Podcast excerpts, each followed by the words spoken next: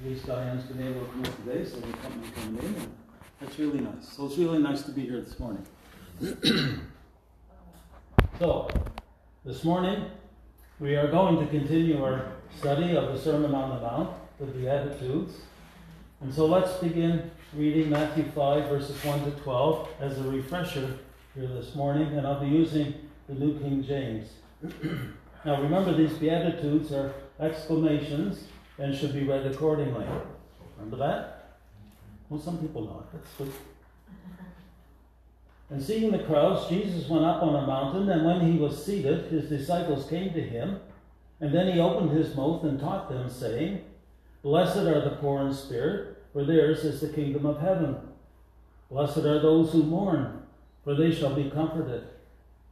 Blessed are the meek, for they shall inherit the earth. And blessed are those who hunger and thirst for righteousness, for they shall be filled. And blessed are the merciful, for they shall obtain mercy. And blessed are the poor in heart, for they shall see God. And blessed are the peacemakers, for they shall be called the children of God. Now, verses 10 and 11 we're coming to here are considered one beatitude. And blessed are those who are persecuted for righteousness' sake, for theirs is the kingdom of heaven. And blessed are you when they revile and persecute you, and say all kinds of evil against you falsely for my sake. Rejoice and be exceedingly glad for great is your reward in heaven. For so they persecuted the prophets who were before you. This is the word of the Lord. Now, in these eight statements that we refer to as the Beatitudes, Christ describes the character of a Christian who will experience the kingdom of heaven. Now, the kingdom of heaven and the kingdom of God are one and the same. And it is the rule or reign or reign of God. It is a spiritual kingdom. God reigns in the hearts of his people. So over and over in the Beatitudes, Jesus says, Blessed are the. So what does it mean to be blessed? Blessed means one who has received a gift or favor from God. And as we saw last time, it's the settled inner satisfaction that comes to those who are in God's favor through Jesus Christ. And this means that none of the individual Beatitudes should be seen as independent of the others. They all go together and are interrelated to one another in such a way as to form a single progression. They together describe what each disciple, that is, each follower of Jesus Christ, is to be like. Now, notice the progression of thought in these verses. Verse 3 speaks of the poor in spirit. Now, the person who is poor in spirit has the right attitude about sin, which leads to mourning in verse 4. Now, when someone recognizes his or her sinfulness and mourns over it, he or she develops meekness in verse 5. And that leads that person to hunger and thirst for righteousness in verse 6. And such hunger plainly shows itself in mercy, verse 7, pure in heart, verse 8, and a peaceable spirit, verse 9. A person who displays these attitudes can expect to be criticized, persecuted, and falsely accused. Verses 10 and 11. And that's because that kind of lifestyle is an irritant to worldly people. But in the end, believers will be able to rejoice and be exceedingly glad, for great is their reward in heaven. Verse 12. Now, last time we studied the first two Beatitudes. Jesus spoke in verses 3 and 4. Now, the third Beatitude that he spoke is verse 5. Blessed are the meek, for they shall inherit the earth. Now, here in verse 5, we add one more inner characteristic, one more attitude to Jesus' description of a genuinely blessed Christian. Jesus says that the meek are blessed. And he also says they are blessed because their meekness makes it possible for them to inherit the earth.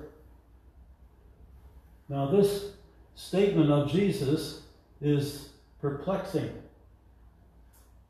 It is completely contrary to the thinking of our modern world. Our culture honors strength, power, ability, self assurance, and aggressiveness. And according to today's way of thinking, the people who exhibit these traits are the ones who are going to inherit the earth, not the meek. For most of us, meek means weak, and no one wants to be thought of as weak. In today's world, if you call a person meek, he or she would be insulted. If you're applying for a job as a salesperson and you put that on your resume, I am a meek person. In today's standards, you probably wouldn't get the job. The world says, mighty are the strong. Jesus, on the other hand, says, mighty are the weak. Totally counter culture. Totally against what our natural being wants. But God has called us to plainly show meekness in our lives. And since He has called us all to have it, therefore it has to be a supernatural work done by God in our lives. And the word meek in our text is the Greek word praus, and that's P R A U S. It communicated the idea of strength in the right balance, strength under control. Now, this word was also used to describe an animal that was domesticated. Meekness was the attribute of a horse, for example, that was well trained to obey commands or answer the reins of the rider. The horse was just as strong as it was before it was trained. But that strength was now exerted at the right time and in the right amount. An animal that successfully underwent the process of taming was described as having been meek. And the word meek has the idea of strength under control. Now, to help us to understand meekness, we have to look at Psalm 37. If you want to turn there. Psalm 37. In the latter part of verse 9 says, Those who wait on the Lord, they shall inherit the earth. And the first part of verse 11 says, The meek shall inherit the earth. So, what are these meek people who wait on the Lord like? And we get a better picture of this in verses 5, 7, 8, and 27. Verse 5 Commit. Emphasis on commit your way to the Lord. Trust also in him, and he shall bring it to pass. In verse 7 Rest in the Lord, and wait patiently for him. Do not fret because of him who prospers in his way, because of the man who brings wicked schemes to pass. Verse 8 Cease from anger and forsake wrath. Do not fret, it only causes harm. And verse 27 Depart from evil and do good. So, the picture we have of meekness in these verses is that meekness begins when we put our trust in God. And then, because we trust Him, we commit our way to Him in the confidence that His timing and His power and His grace will work things out for His glory and for our good. And then we wait patiently and quietly for the outcome, relying entirely on God to bring justice at the right time. And at the same time, continually doing good to others, which is what meekness is all about. The result is that we don't give way to quick and fretful anger. I wonder who that sounds like. Doesn't sound like me sometimes. We're all human. I shouldn't have put that in there, should I? We just, we all do it, at one time or another. Anyway, so then, who are the meek? Meek people are strong people. They have their strength under control. Now, it's not that meek people never get angry. They do, but for the right reasons. They get angry when God's glory is at stake or when injustice is done to others, not when they face personal insults. They always strive to put the feelings and needs of others above their own. They don't retaliate, but keep on doing good because they rely on God to bring justice at the right time. Meek people exhibit strength under control. The Bible stresses that we as believers are to pursue meekness as a lifestyle. And Paul tells us in Colossians 3, verse 12, I read that from the NIV. Therefore, as God's chosen people, holy and dearly loved, clothe yourselves with compassion, kindness, humility, gentleness, that is, meekness, and patience.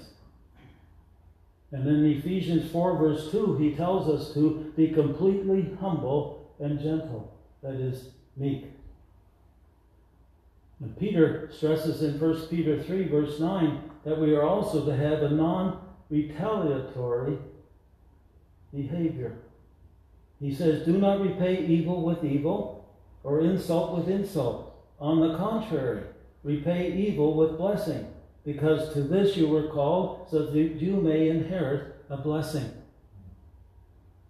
You see, retaliation never brings peace to our souls.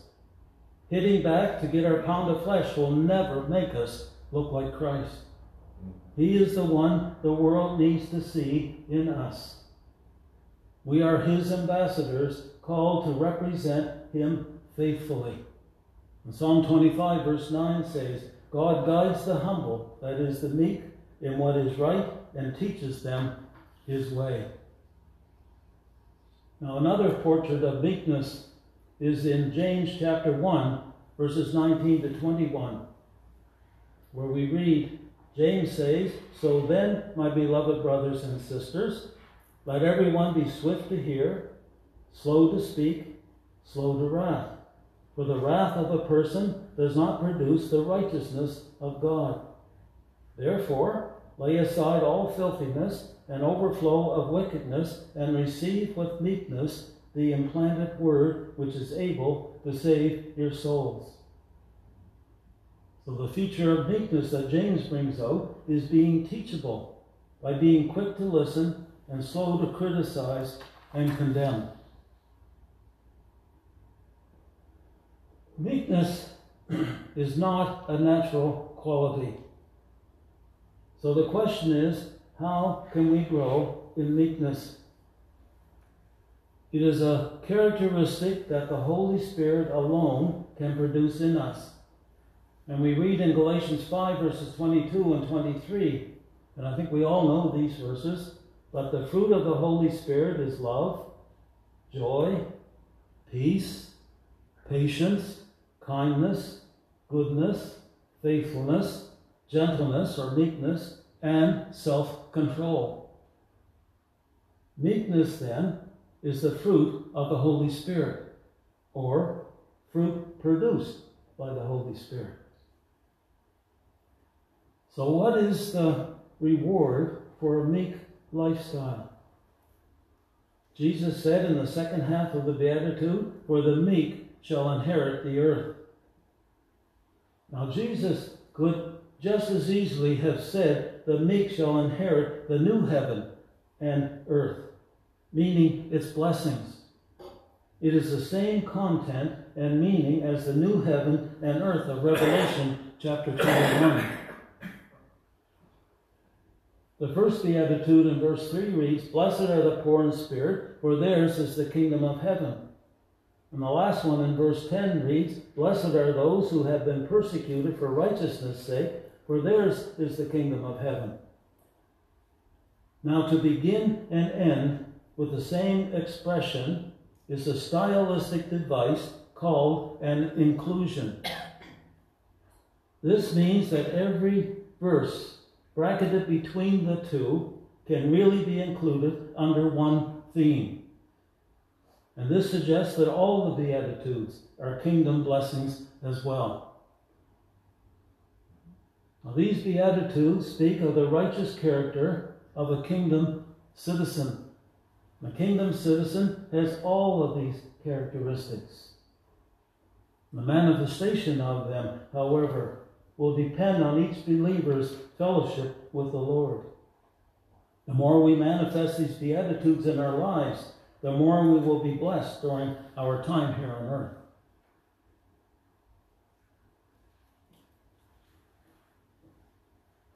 Oh, yes. Before we begin the next beatitude, I read a story about a man, excuse me, who was crawling through the Sahara Desert when he met another man riding on a camel. The first man says, excuse me, water, please. Can you give me some water? The man on the camel replied, I'm sorry, sir. I don't have any water with me, but I'd be delighted to sell you a necktie. The first man responded, I don't need a necktie. I need water. And so the man continued to crawl through the desert for several more days. And finally, parched with thirst, his skin peeling under the relentless sun, he happened upon a restaurant. And with his last bit of strength, he staggered to the door and grabbed the head waiter and said, Water, can I get some water? With a stoic look on his face, the waiter said, I'm sorry, sir. Neckties are required in order to be served in this restaurant.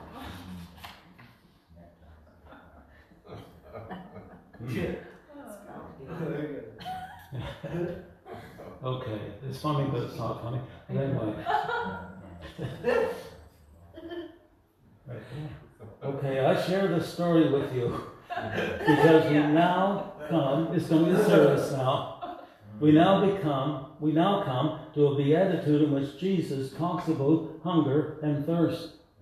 But as we'll see in our study of this verse, our Lord was not referring to a physical yearning for food or water. He spoke of another form of hunger and thirst, an inner yearning that all people experience.